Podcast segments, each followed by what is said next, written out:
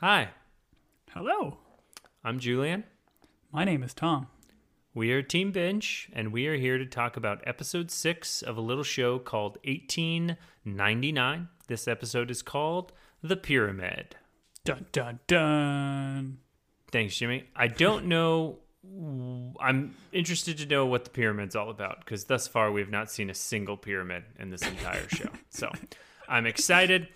Uh, for those of you joining us for the first time, I already told you our names. So the last episode I will point out was the only episode that didn't start like with a specific character like waking up and and they kind of broke protocol on the on the last one because it was Yeah, Mara like the first on the mountaintop. Yeah. This one we're back to like character specific kind of stories where they do the like flashbacks and we kind of find out a deeper. And so this one is the Tove episode. Mm-hmm. And the show just gets more, as Tom likes to say, bonkers from where it left us off last time. So, It sure does. no more preamble, Tom. Let's get down to the Constitution. You ready? Let's do it, man. All right. Tove wakes up, and it's always Mara saying, Wake up.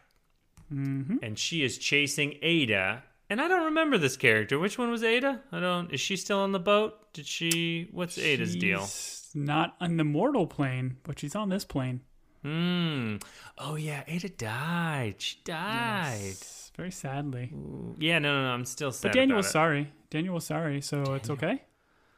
Oh, that's a good point. So he must have used the poppet, right? Did he use the poppet? Is that how he Yeah. was? Oh. That was my question that last oh. episode or last pod, talking about like when he's turning these people off and we see them kind of like just shut down in front of him from the use of the poppet. Is that how he killed all these people in the very beginning to kind of start all the, you know, rabble rousing?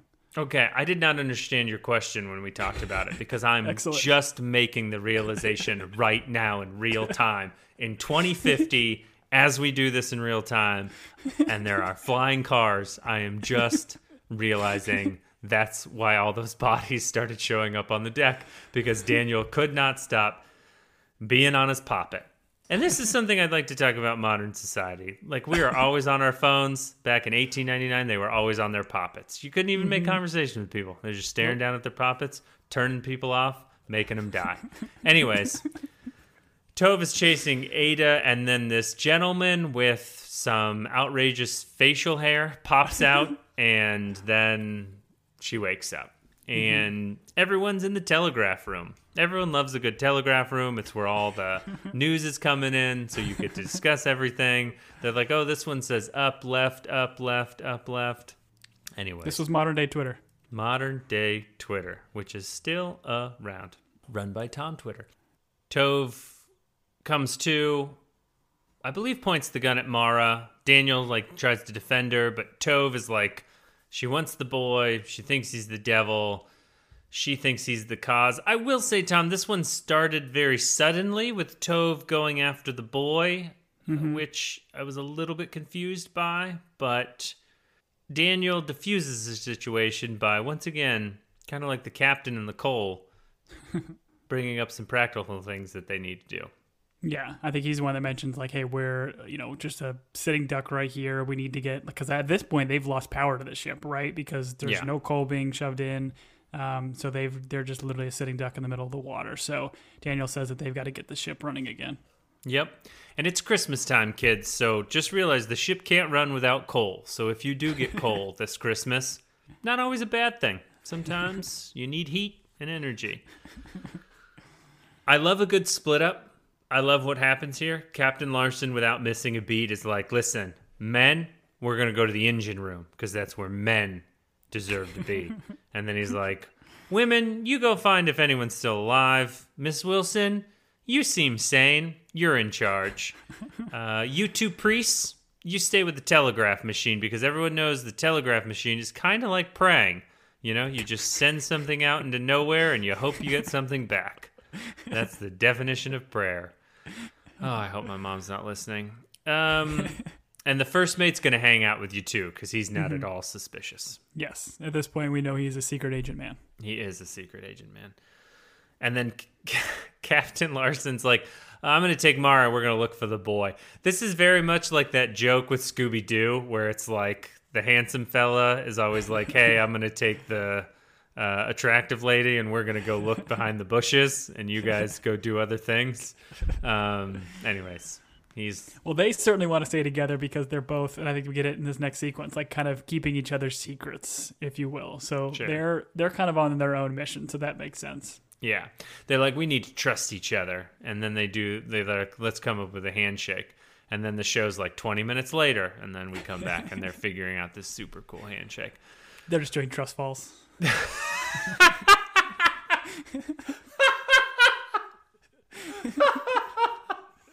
Oh, I'd pay money.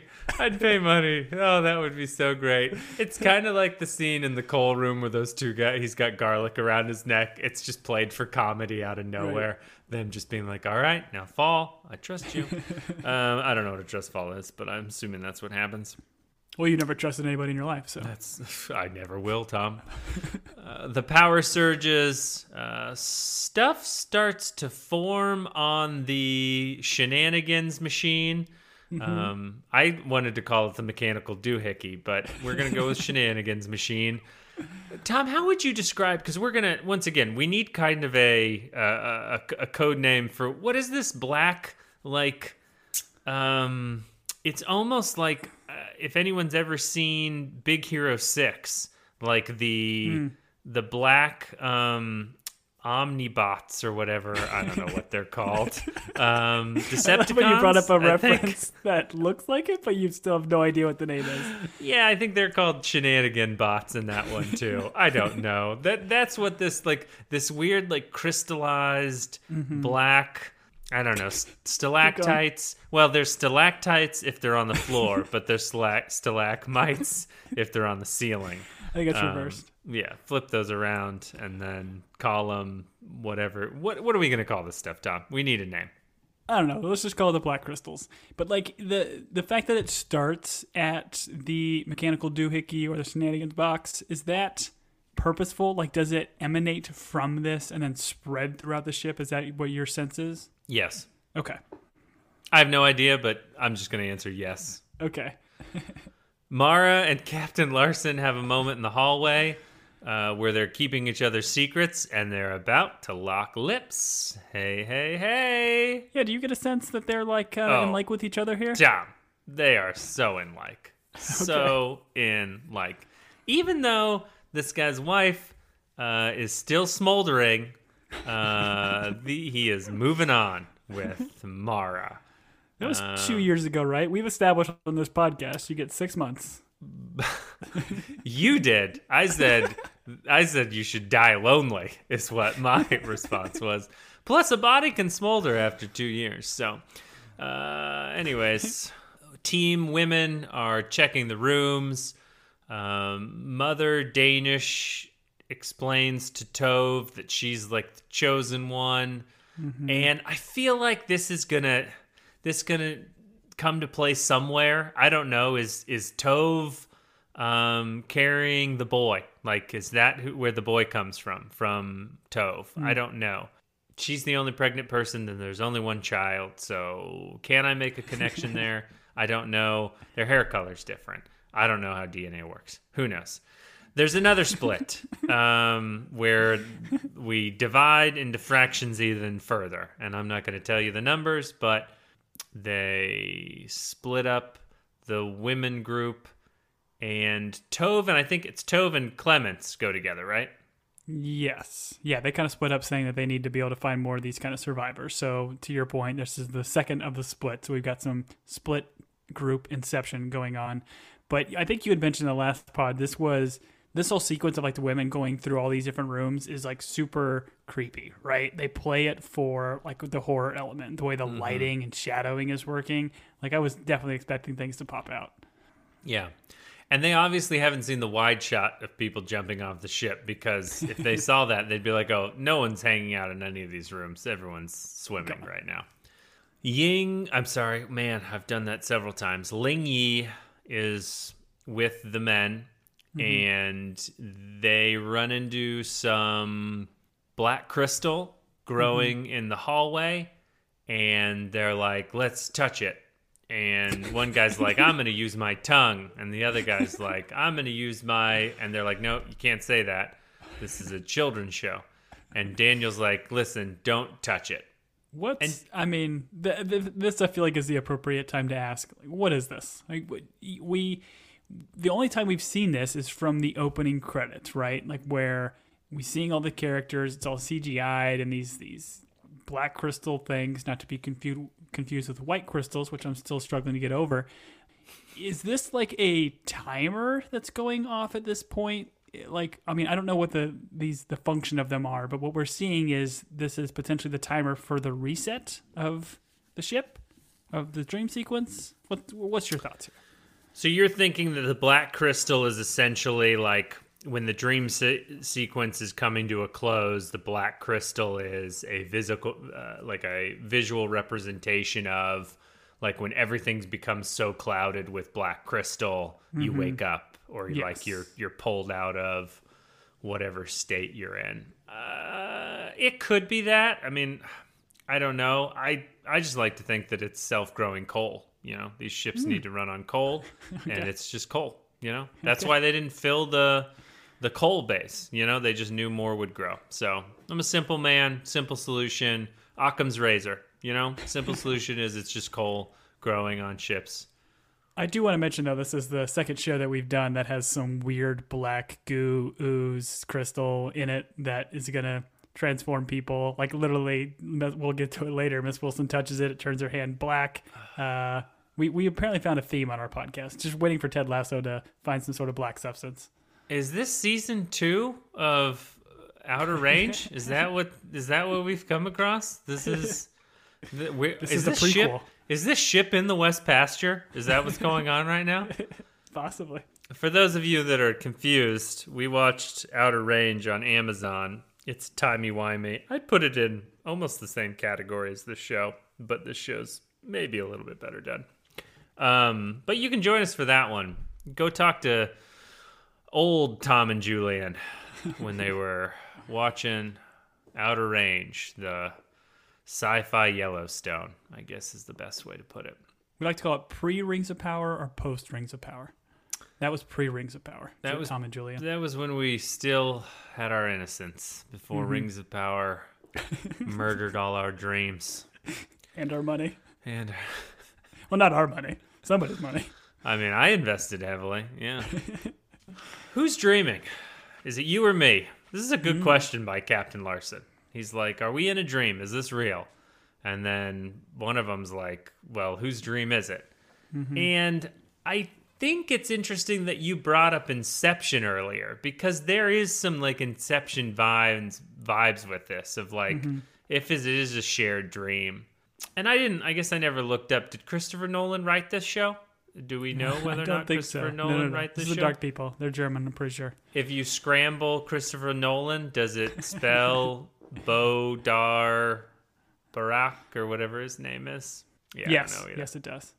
Oh, well, that's good. They are back at the portal in the hills, Mm-hmm. and every time you're just like, man, I wish there were more weird square portals in mountainsides, right? So great. So great. Love that visual. They get out of this door pretty easily, right? Like this thing is hovering like a couple feet off the ground and they get out of it with no problem. I Good feel like they point. would stumble. Because No yeah, I stairs. don't, I don't think they go feet first a lot of times. I think they're Yeah. going like head first, like you're falling. You know? Yeah. There's no step. Like you'd think at one point they'd be like, "Hey, let's move a step ladder over here, just so we can get in and out a little bit easier." Mm-hmm. Yeah, good point. But this is let let me bring this up. So this is where they had to steal the beetle, right? Or, or catch the beetle, right? Doesn't Mara catch the beetle before they go in? Because otherwise they would just go into this pit and it's just a pit. They need the they need Ringo to do his little drum solo to open up these Yep. doors. to go through the black tile, the black subway tile, yes, they do need Ringo. Okay. Yeah, I, I, I assume I I know she catches the beetle in this episode. I don't remember when, but yes, that is the key to going through all these. And so this one, because I believe we're in her room, we then are in the mountaintop and we find out that it's uh, Mara's father's asylum house that they always see in the distance. We cut from there. Tove is having some uh, baby pains. Clemens talks in French. How these two are communicating, I have no idea. Uh, Clemens is like, You understand every word I'm saying, so I'm going to talk to you about I always wanted love and marriage and babies. And turns out that's not all great. and um, let's talk about that, Tom. Is love, marriage, and babies all that great? I'm gonna, I'm gonna, I mean, I think you and I are both aligned. You've said it a lot of times. Not that great, right? Your words. You're I'm just quoting you. Not my words. Love, marriage, babies. I mean, they don't do much. I would say like kids or toddlers are probably they're more fun. But yeah, all all great things. Okay, you heard it here. You? Tom hates love, marriage, and babies. Please quote him when you can, as often as possible. But I, I do kind of like the sequence because it's like each each character we don't get it from Tove, but like from Clemens' perspective, she's kind of saying like she envies uh, Tove's like strength and like her life that she's leading. Like even though you know clearly there's a class difference between these two characters, um, Clemens envies her for for like her strength and, and ability to kind of show that with everybody. And I think the sequence even ends with kind of uh, Clemens putting on like literally pants, right? Like she takes the pants off the uh, uh, rack and then puts them on and kind of makes a line about you know why women or why men put women in dresses and heels so they couldn't run away, kind of thing. I thought it was Sure. pretty cool. Sure. I, I mean, I didn't know that's why dresses and heels were invented. This show taught me something. I did not realize that was to limit the uh, foot race range of women. So it's good to know. Um, I do think for a family show, we saw quite a bit of like ankle when she uh, she takes the dress off and she puts the pants on. So You could borderline Um, see shin. It was inappropriate. I I just wish shows would put some sort of warning, you know, like hey, there's going to be some naked shin in this episode. if there are kids in the room, you know, or you're sensitive to that thing, please, you know, but I don't know. In this day and age, there's just there's no morals anymore, Tom. It's really also there's a war on Christmas. I don't know. Anyways, all right. We go from there. Oh, she does put on pants. She looks great. We go from there. Olek is directing the coal room effort because he's been there before. He's like, "Hey, you guys are in my world now." Uh, and then he picks up a piece of coal and he does three finger stripes across his face. so he's got this super sweet coal face paint. Um, and they're like, "You can't do that." But he's directing the effort. Uh, Once again, why can these two ex- understand each other? And by these two, I mean Ling Yi and Olek. They're talking. I don't understand. Don't you do it, Tom? You're not don't you like my tell me why? You're not gonna like my answer, buddy. It's the power of love.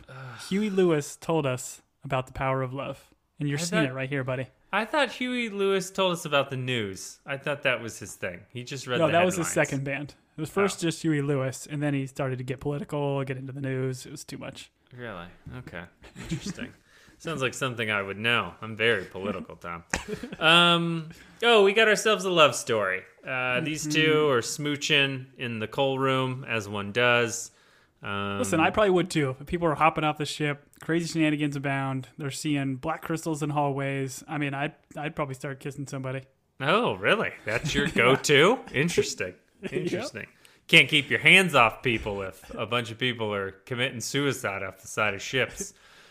All right. Well, We do get we do get one little bit of backstory, right? We see Olek the the photo draw, uh, falls of the Statue of Liberty that he's been kind of eyeing in previous episodes, and he makes mention that it's not like a girl that he's going to see in New York; it's his brother. So we've got a little glimpse of of Olek's backstory. Yep. I did appreciate Ling Yi's like, is that from a woman? And he's like, no, no, no, no, no, no, baby, No. no, no, no. We're it's just me and you. And she's like, is that a picture of a woman? He's like, well, it's the Statue of Liberty. And she's like, how do you know her? When did you t-? like? Anyways.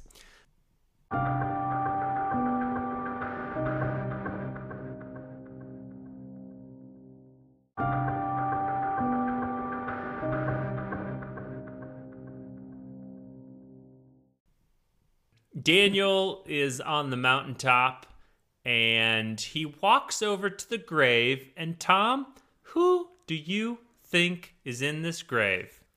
I feel like this grave is Mora, Mora's mom, or maybe the brother. Okay. Maybe this is Cillian Murphy. I don't. Okay. I don't know. I like. Yeah, it, it's so prominent that I feel like it needs to be somebody like prominent. Like I don't think it's going to be one of the ancillary main characters that we've seen backstories of so far. I, I still just keep thinking that it, it could be the brain of Mara is what we're using for all of these shenanigans that's going on, and Okay. maybe like her body is actually buried here, and they're just tapping into her brain and subconscious to to see these memories or something. I I don't know where where are you at here? Well, it's either Ebenezer Scrooge or it is a gentleman by the name of Wake Up because that's what was written on the tombstone from the other episode. So, Do you think the obvious answer is Mara's mom? Because like the next sequence we have here is her talking about like you know the mom had like kind of dementia, was forgetting the kids, and that kind of kicks off the father wanting to build this hospital and study the brain. Is that supposed like the obvious answer? It's just the mom.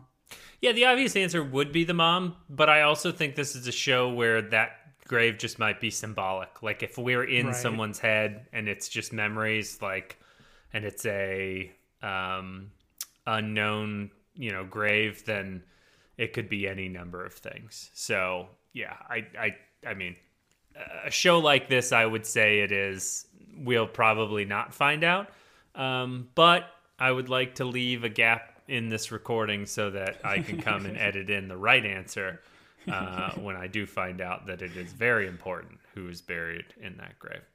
As you mentioned, we then find out that Mara's mother was in a mental hospital, and so the father, in an attempt to like understand the human brain and why people go mad and all these things built this this mental hospital and in order to uh, you know understand the mind and help fix it uh, because Can I was- ask you? Ask you a question right there. Is this a mental hospital?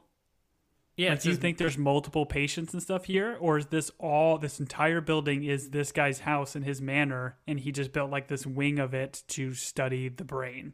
Like no, I there's think it's a mental hospital. I think the Okay. door says mental hospital in one time. Also, the doors Hmm. are numbered, which makes me think you would have multiple patients in different rooms with Okay. numbered rooms. Okay. So yeah, that's. But you're chasing something there. Talk talk to me. What are, what are you chasing? Well, you think it's someone's residence, and then there's just a wing where they have chairs I and feel like- orderlies and experiments. we've just seen this building like kind of shapeshift i think throughout this episode and i'm still confused as to where like the father henry or the creator guy if we want to call him the creator where he is like is he like actually in this manor Or no? Yeah. he's he's somewhere else he's in another No, no, no. dream world If if you're talking about when he looks at the window and sees the pyramid, no, that's somewhere else. But when you're talking about like him in her memory, I- I do think like he is probably living on site. But I think this was maybe normal for back in the day where like those those people that like were doctors at a at a hospital, they probably had like living quarters and an office Mm-hmm. and those types of places. I don't think he was like he's not commuting to somewhere on that mountainside. If that makes That's fair. any sense. because like yeah like that that this mental hospital can't exist in the middle of nowhere right like Right. it's too remote it's too ridiculous so yeah I, I don't know i just i'm i'm interested to see really where the father is here right. Well, let me ask you this: When you were trying to get off the White Lightning, I mean that center that we sent you to, that was kind of out in the woods, out in the that was up on a mountaintop. Um, well yeah and then when it started to snow it was really triggering for me Right. Yeah, yeah, yeah. That's what I recall from the telegraphs you kept sending us. And we were like, just hang in there, buddy. You'll be okay. all, all that i sent you were lines Oh, just lines. Just white out, sweet sweet lines white out poured on a piece of paper, which is really confusing because that's white on white. But, anyways, Tom's better now, everyone. Thanks for your uh, donations and prayers. i do appreciate that we've established my my background of a drug addicted cocaine crazy person It's fine. No one important listens to this.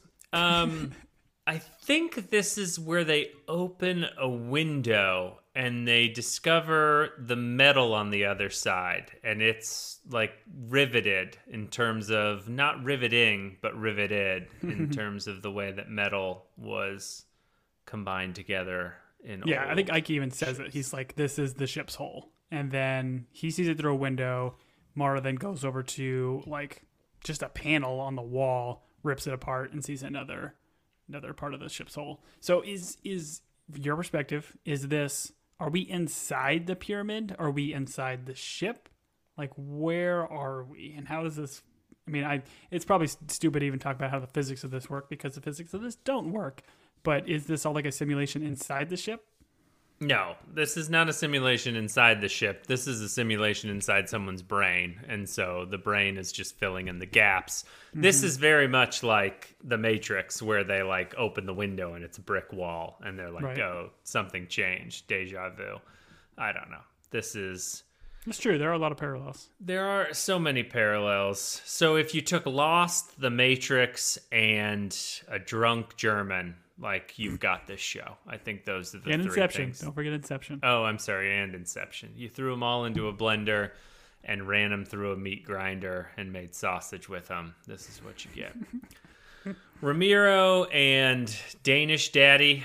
I don't know his name, so Danish Daddy. If she's Mother Danish, she's going to be Danish Daddy. Uh, I'm going to try not to put any flair on it when I say daddy. Um, I'm just going to say it like a normal man would. Um, Ramiro and Danish Daddy are hanging out in the old telegraph room with their best bud, first mate, right? They're all just going to hang out forever. Well, and it's it's funny because the first mate knows like there's obviously no point to any of this, and he seemingly kind of breaks protocol here. This is when he kind of takes off and says like this is pointless, and he goes and does his own thing. So then we get a little bit of back and forth with uh, these other two characters. Yeah, he's like, listen, you guys hang out here. I'm going to go watch Red Zone. And they were like, wait, what? and he's like, oh, I, I mean, I'm going to go aft to the starboard side. And they're like, why'd you say Red Zone? What's Red Zone? And he's like, nothing. It's not a modern thing where you can watch every football team, you know, once they reach the 20 yard line. Anyways, they're like, what's football? He's like, not important. I'm going to go, go fish, Uno.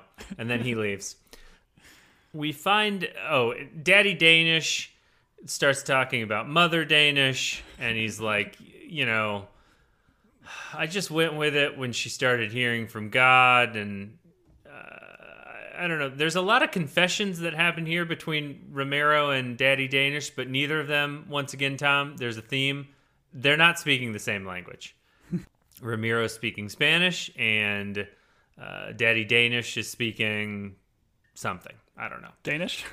Uh, could be. Who knows? There's no way of knowing. They don't give us any context clues. But uh, we find out that Daddy Danish doesn't believe in God, didn't want to be a priest, just wanted to be a farmer. But I think because of his wife, became a priest, which is a bad reason to become a priest. Do you think it's interesting, like Ramiro's reaction? Like we've established that Ramiro is not a priest, right? But he Right. seemingly is like saying, like I don't think he says like absolve you of your sins, or maybe he does, but like he's being very like religious in, in his response to to Daddy Danish. Yeah, I, I like Ramiro. Like, I feel like Ramiro, of all the characters we've seen, uh, is rather redeemable, and I hope good things for Ramiro. Uh, but yeah, I did find this interesting because, once again, he has no idea what Daddy Danish is saying, but his response to it is, uh, you know, you'll you'll be forgiven, or whatever he says in that moment. Which maybe Ramiro thinks he's Jesus. I don't know. I don't know what's going on here. I just know that they're not speaking the same language. And you can't tell me, Tom, you cannot tell me that love is the reason these two are communicating. Like I don't know. in Ramiro does kiss him later. That was funny. They're like, listen, Daddy Danish, we need you to look a little bit surprised and off put when Ramiro kisses you. That was funny. All right, we go. We've got Mrs. Wilson. We've got Mother Danish. And Mother Danish is like, listen, this is all a part of God's plan. It's all going to be okay. And then Mrs. Wilson is like, cool, cool, cool. And she touches the black crystal and it gets stuck on her finger. And This was interesting because like the way the crystal comes out, like it's kind of like almost like pulsating, and when she gets close, it like kind of attacks her finger, like it it went for her. Sure, sure. Yeah, it was the Black Crystal's fault. It wasn't her fault. and then the start stuff's growing everywhere. And so my thought was, does this stuff like once it has human contact, does it then like feed off that, and that's why it starts to multiply? Is that? Um, Yeah, because it seemed like they did it like outside of her room. Then it was just stuff was everywhere, and it was growing like super fast. So maybe, but I mean, obviously we see at the end she's back on the the top of the ship on deck, so she was able to get out of her room. It wasn't completely engulfed with it. So clearly we're going to get more from this. But I do have to ask you, and this is probably similar to our outer range question. Like, would you have touched this? Would you have jumped in the hole? Would you have touched this black stuff? Like me, like as who I am now, no, because I'm a married man. So no, I would not touch it. Um, you know, if if we're saying just in the context of the show, if I had consent, yes, I would touch it. if it gave me consent. It's a lesson for you kids. All right. Tove sees that same weird man with the facial hair in her mem- in her memory uh, and then I think this is the time she comes around the hay wagon and she sees uh, Krester like frozen, like holding his hands up. And this is obviously a memory because she's not pregnant. The show, this show is kind of like, listen, we need the audience to recognize that she's not pregnant. So she does this like, like very obvious like patting of the belly, Yeah. and we're like, okay, got it. She's not pregnant. So this is mm-hmm. a previous memory. Got it. Got it. Got it so she comes around and you kind of think time is frozen right but then either time either time happens or like you're supposed to be thrown off and think time is frozen right Well, I think this is we we brought this up like in multiple background or not background, but like uh, flashbacks that they've had when the character enters the scene, the scene starts frozen like as a moment of time. So it's just like here, but which is also interesting because we saw in the last episode that seemingly the boy can kind of freeze time. So the concept of freezing time is kind of hitting both in these flashbacks and what's on the Prometheus. But yeah, so she kind of comes in, and then once she kind of establishes and figures out what's going on in the scene, then it kind of kicks in with the creepy guy looking at her, and I don't know what he gestures, but ultimately ends up shooting Krester, and that's how Krester gets the scar in his face. Yep. Krester gets shot in the face. Tove dives for the gun, and then Tove is back on the ship.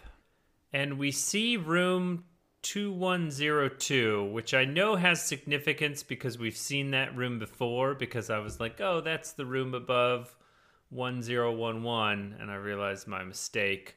But 2102 has some sort of significance. Do you have any insight on that number or that Wasn't room? that? I thought when you made that reference and you thought it was like above their room, wasn't that Clemens and Lucien's room? That might be. That sounds But right. again, I don't know what. To your point, like if the idea is everybody's got a hatch underneath their suite or door or um, room that takes them to kind of their memories, like we've seen with uh, Eyk's and Mara's. I mean, she's obviously in like she doesn't have her own room, so I wonder how you would access her memory dream fields of wherever they were. Yeah. Good point. Some of the show is confusing. What's not confusing is the first mate walks over to that cabinet that we've keep imprisoning the boy in, gets in like a normal person. I'm like, oh, this guy's gonna play hide and go seek, and then some light shines around and he teleports somewhere. We find out where he teleports, but I'm not gonna tell you, audience. Anyways, Mara and Captain Larsen remind us, oh, the audience, that the boy was saying something about a creator. Uh, and so this is the show being like, hey, remember when we mentioned the creator? This is going to be important soon. And again, like you had mentioned, like there's there's a lot of like hand holding kind of going on here, like longingly looking into each other's eyes. So you you've mentioned it. You you think that they're they're falling in like with each other? Oh, I don't think it's just in like town. I think Oh, it's really? in like like. I think You think they're like. literally speaking the same language? I think hmm, no, no one in the show is speaking the same language, so I'm not gonna go that far. That would be crazy. Um, there's a lot of forearm grabbing. Like one of them tries to move, and the other one grabs the forearm, Really and everyone knows the most. Sorry, kids, close your ears. The most erogenous zone is the upper forearm. Tove unfortunately finds Ada's doll as she's wandering around, and this flashes a memory. And then I believe this is kind of when we go into it all, and it is terrible in every sense of the word. So I'm going to get through this, but we've got the farmer, who is apparently the guy with the bad facial hair. He's got the family at gunpoint. Uh, we find out that Krester had relations with his son, and so, as some form of revenge, the farmer then assaults Tove, and she picks up a rock and kills him. And mm-hmm. this is all very terrible, very tragic, and I wish everyone got to throw a rock at that guy's head because he was terrible. Yeah, this was a terrible sequence, hard to watch because it's like all happening like in front of the family. Everything that's going on is just it's awful. But I mean, the assumption is that we're supposed to believe that this is the baby, right? Like that she got assaulted here, and that is the father of her child. That is what the show is. Yes, telegraphing okay. us to believe. That's what I think. Yes, cannot say strongly or enough that I wish she beat him with that rock uh, more and more and more. We go from there, and I believe Tove comes too, and Clemens is kind of comforting her. Mm-hmm. Um, and there's a weird thing here where, like, I think Clemens notices blood on her. Is that Am I remembering that right? Well, no, like this is the first time I think when Tove comes back from this dream sequence, um, she's covered in blood. So like the blood from this guy that she just killed, um, which I don't think we've seen in any of the other ones, like when they've kind of come back. So something physical from the dream sequence. Mm-hmm. In this one, it like literally is on her. Where yeah. the, you're saying from other dream sequences, when people come to, there hasn't been like a physical manifestation of anything else. Yeah, I don't think so. Then we have a little bonding moment over the shoveling of coal. We've got Lucien, Lucien, that's what it's called, and Jerome.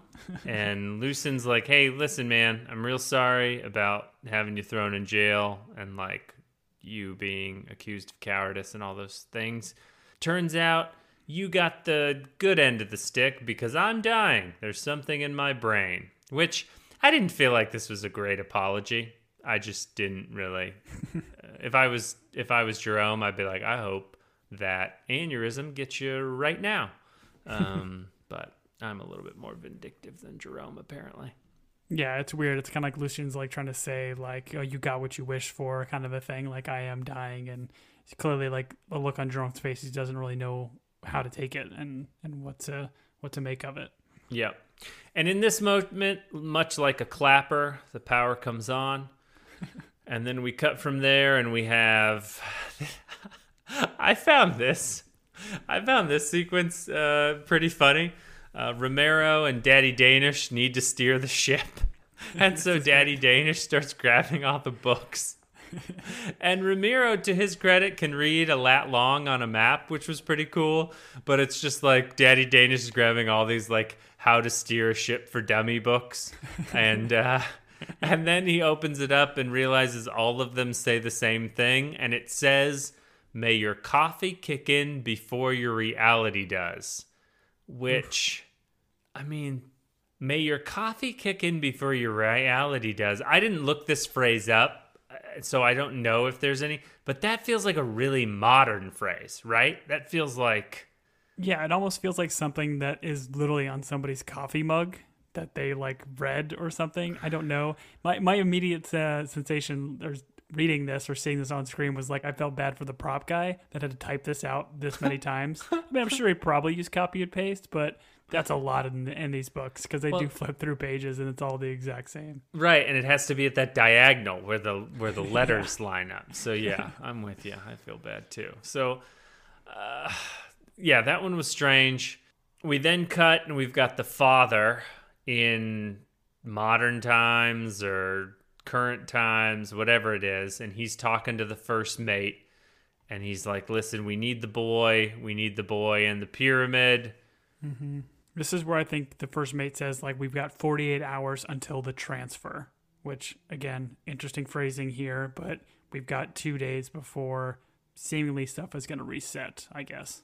Right. And he, the dad has some comment where he's like, you know, people are too afraid or they don't want to see reality. They can't see reality. Once again, this was very like matrixy of like there's a world beyond the world we like see and feel.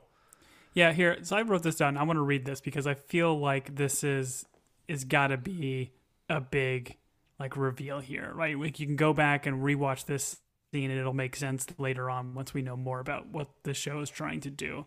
So he says, people only see what they want to see. They're imprisoned by their mind's restrictions. And this is when he kind of gestures and holds this like you know black rock that looks similar to the pyramid uh, that the boy has and similar to the black pure or uh, kind of crystals that are taking over the ship. And as the first mate reaches for it, the rock just fades to dust and just kind of falls away. So clearly, like the the first mate is not like he's his mind is restricted and not being able to see, I guess, what's in front of him. Uh, but then he continues and says, all they have to do is shift their perspective to see the full scope of things. Again, very cryptic. Who knows exactly what it means, but I feel like you can probably go back and watch that sequence and things will make sense. It will Sure. be more profound later on. And this is all happening as they're standing in a field of black crystal and weird rock.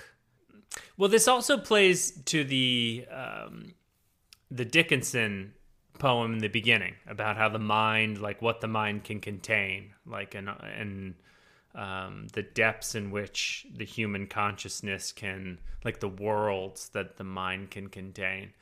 And so, as you were talking about that, like if we're imprisoned by our mind's restrictions, but if we opened our minds, I don't know.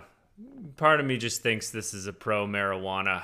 Uh, this whole thing is just an ad for pro marijuana or mushrooms, maybe. Who knows? We'll find out.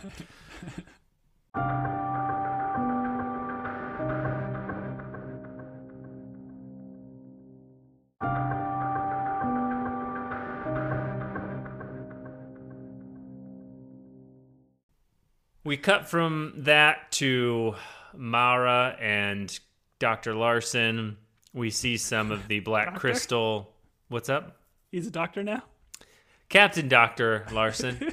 He's in the asylum, so, you know, his title changes. Okay. Thank you, Tom. One day I'll be the smart one. The black crystal's growing all over the asylum, too. Daniel shows up and he's like, Mara, I need you to remember. I need you to remember who I am. I think this is where he uses his poppet and he sends Captain Larsen away. We think that he's going to do what he did to everyone else, like kill them, but instead mm-hmm. he sends them. So I guess my question is when these guys get poppeted, do they just go to their like trauma dream or No. Okay, this is different. Because yeah, I and, and the reason I'd say that is because we don't see like Eyk's no body, body. just fall to the ground right there, right? And then maybe that's where his mind goes. No but not where bodies his hit the floor. goes. Yeah. Because I think at this point there, good another POD reference. yeah, no POD, bodies hit the floor. Yeah. There goes the boom. But, Um, but this is like they were kind of like starting to march Daniel away, and he was kind of like listening, and they were gonna like lock him in that room. But he turns around and says like to Maura, um, "I'm not gonna leave her again." So uh, I think maybe he's like whispering to himself. But so so clearly he's this might be just a rehash of the idea that this this um, sequence is repeating itself over and over again, or maybe something in their past life. Like he does not want to leave her side at all. So I just thought that was kind of interesting line to say right right as this whole sequence kind of jumps off. But yeah, he's he sends Eyk to the forest to do I don't know what, but at least sends him away. And then we find out that Daniel is not her brother. He's not her father. He is, I was going to say not her lover, but actually that might be confusing. we find out that Daniel is her husband. They have been married for 12 years? And so again, very interesting timing here, right? Like 12 years ago, it says apparently when they got married. I don't know how old this kid is, but I would venture 12 years sounds about right. Like, do you think this boy is their kid? I mean, that is a very good conjecture. That is something that I would feel confident conjecturing. That would make sense why the boy is such a poor communicator with her, because boys typically are bad at communicating with their mothers. Um, Daniel does say that like none of this is real, Mm-hmm. and he's like, "I love you. Please wake up." And she responds to that by shutting the door on his face. yeah, she doesn't know how. I think she has a gun in his face this whole sequence, and she's just like, I think really good acting here too by this actress, where she's trying to make sense of all this, but realizes she's like she can't, so she just needs to like lock him out and think about it. Because I think at this point she like runs back into the woods and, or not the woods, but I guess the the fields and kind of talks to herself again, saying she's not crazy and all that stuff. But I do like what was going on here because this is he he specifically tells her to please wake up, which is what we've heard Mara tell every other character Yep. in this. So it's kind of like he's trying to wake her up while potentially Mara is trying to wake up all the other people. So again, it's like that inception level kind of thing. Maybe Daniel, you know, Mara is the Daniel to all the other people on the ship. Yeah. No, I like the idea that we are all in Mara's dream and that like Daniel has somehow in an attempt to wake her up and bring her back like hopped into the dream. And this all has something to do with you know shipping magnets and um, magnates. I think I am still working on that word even from the Ted Lasso podcast. Mara, as one does, because this is what guns are for, throws the gun and she hits an invisible glass wall. This was all like, I don't know. This show, there's never a point in this show where I see something and I'm like, oh, that's a dumb effect or like that's really done poorly. Like everything in this show, I don't know what their budget is. I don't know, have any idea. I'm assuming it's not a billion dollars, um, much like that other show that we will no longer name. Uh, but it all looks good. So she throws the gun. She she hits the invisible glass wall, which is a cool effect. It's a better effect than her just walking into it. And there's just a smudge. But as she's doing this, we do get the like uh, quick shot of the father watching from all the TV monitors that we've seen before, and it's just kind of like a drone shot, kind of like bird's eye view of her. Yep. And she's been doing all this like screaming, like "I know you're out there, I know you're watching me," kind of thing. So she's clearly um, she's figured part of this out. Yep. And then really cool effect here. She peels off that panel and she sees more steel. But just the way like she like peels it away and uh, I don't know. It's super cool. Um, and all I came to the conclusion of is okay, I think we can definitively say she's not living in the real world, right? I think that's where we're at. Yes, I think that's fair. And it makes me keep thinking about like the beetle and what this beetle is function is because it seems to be some sort of like gateway between the ship and this dream world. I got no idea what to make of it, but my mind just keeps kind of going back to what is the significance of the beetle and and bring people, you know, to and from their their dream sequences here. Yeah, I don't know if the beetle's the gateway so much as the beetle is the key, and there's a bunch of gateways, and you have to have a mm-hmm. beetle. The, I mean, once the beetle walks into the wall, though, like where does the beetle go? I don't think we ever see Ringo again, you know, until he shows up somewhere else. Kind of yeah, he's a magical beetle, and they've they've said that about Ringo. You ever hear Yellow Submarine? Magical. I've never even heard of that. Is that a TV show? what is that? Is it some sort of sea craft? A storm rolls in, and Eyk is climbing. I'm sorry, Dr. Captain Larsen is climbing through the hatch on the Prometheus. So hmm. he has been sent by Daniel to the woods. He then climbs through the hatch to the Prometheus. And then we get a bunch of ships that look just like the Prometheus, all like Dun, dun. darkened and black and like listing. Uh, so it's like this has happened a lot of times. right? Yeah, and I guess the question is like, is each of these a different project? Like, because we saw in that like memo that was sent to the father, this was Project Cerberus. Was the previous one Project Prometheus? Are all these other ships different names of projects? Are they literally all copies or versions of the Prometheus? You know, I don't know, and I'm not sure if it matters.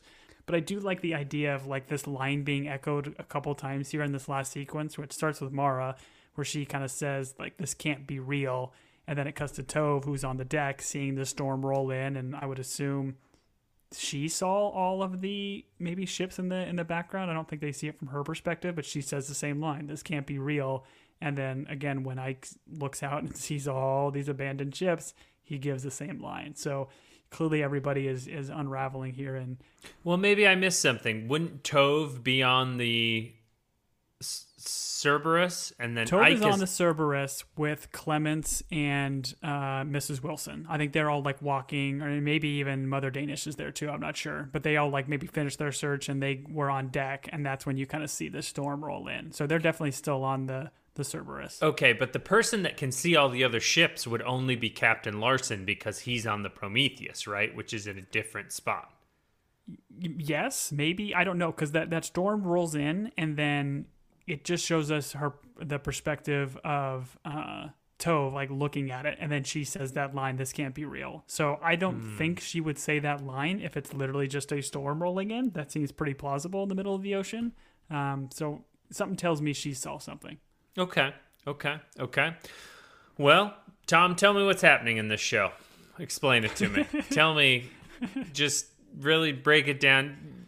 Explain it to me like I'm a five year old and then explain it to me like I'm a three year old. Dude, we'll I wish I could. These there. were, I'll be honest, these were difficult pods or episodes to pod about, especially back to back, because there's so much going on in these than there have been in the other ones. I liked kind of maybe more the pacing of the earlier episodes where we get mystery, but it's more character focused. They've thrown so much at us in these last two episodes where I think it's been fun and I think I've enjoyed it, but man, do I have no idea what they're going to do with with the last two. And you had mentioned it before too. Are they going to give us some sort of satisfying conclusion to this season, or do you think it's going to be a little bit too like ambiguous and you know you might want more, but you're not going to get a satisfying conclusion? I would say they are probably going to give us enough to like make this season make sense, but lead us into season two with a wait, what? Um, I do appreciate you saying, I think I enjoyed this.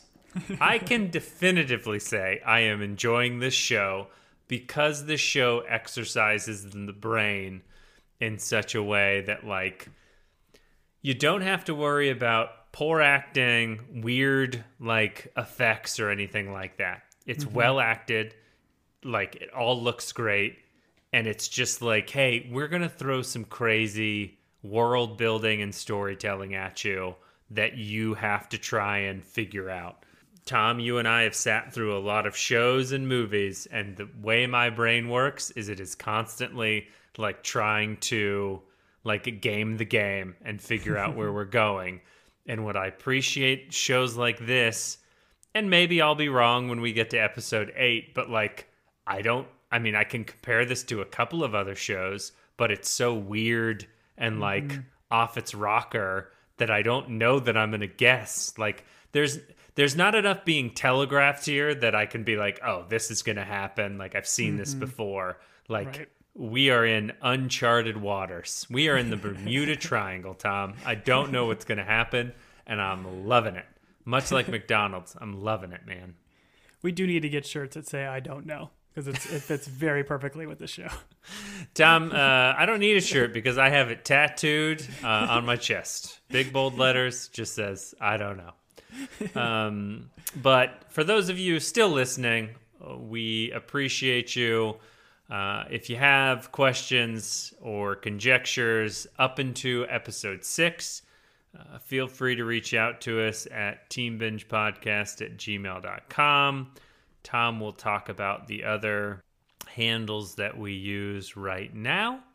Yeah, Team Binge or Team Binge Podcast. Find us on Twitter, Instagram. Follow us, join in on the conversation. Um, we've got two more episodes left, which we'll probably need to record separately because we don't want to have any sort of spoilerish stuff going into the finale. So uh, we'll try to get these out into your ear holes as quick as we can because uh, we know, just like all of you guys, you're probably itching to watch the next uh, episode. So uh, we'll get them to you soon. Yes, we will. Now, Tom, uh, we haven't done this in a little while, but uh, oftentimes at the end we talk about other media that we are consuming uh, or something we want to encourage other people to watch, which is really difficult because 1899 is taking up all of my brain power right now. But is there something out there that you are uh, consuming or watching that you would like to recommend for the folks at home? Uh, no. No, okay. I got nothing this week. what do you got? Wonderful. I would like to recommend, and maybe I have already done this, but there's a documentary on Netflix called Stars in the Sky, a hunting story. Mm. And it is uh, an interesting uh, perspective on the pastime of hunting by a guy named Steven Rinella and uh, it's just very beautifully shot. It's very interesting, um, and so I would recommend that. If you love animals, maybe don't watch it. I guess would be or do. I don't know. I'm not your mother, so. Um, Are you my mother? I'm not the boy. I'm not Mara, and I'm not Daniel. So I don't know what's going on, but Thank you for joining us. We will be back for episode seven. And then after that, spoilers, we'll be back for episode eight. I have been Julian. And I've been Tom. Till next time, everybody. Have a good one.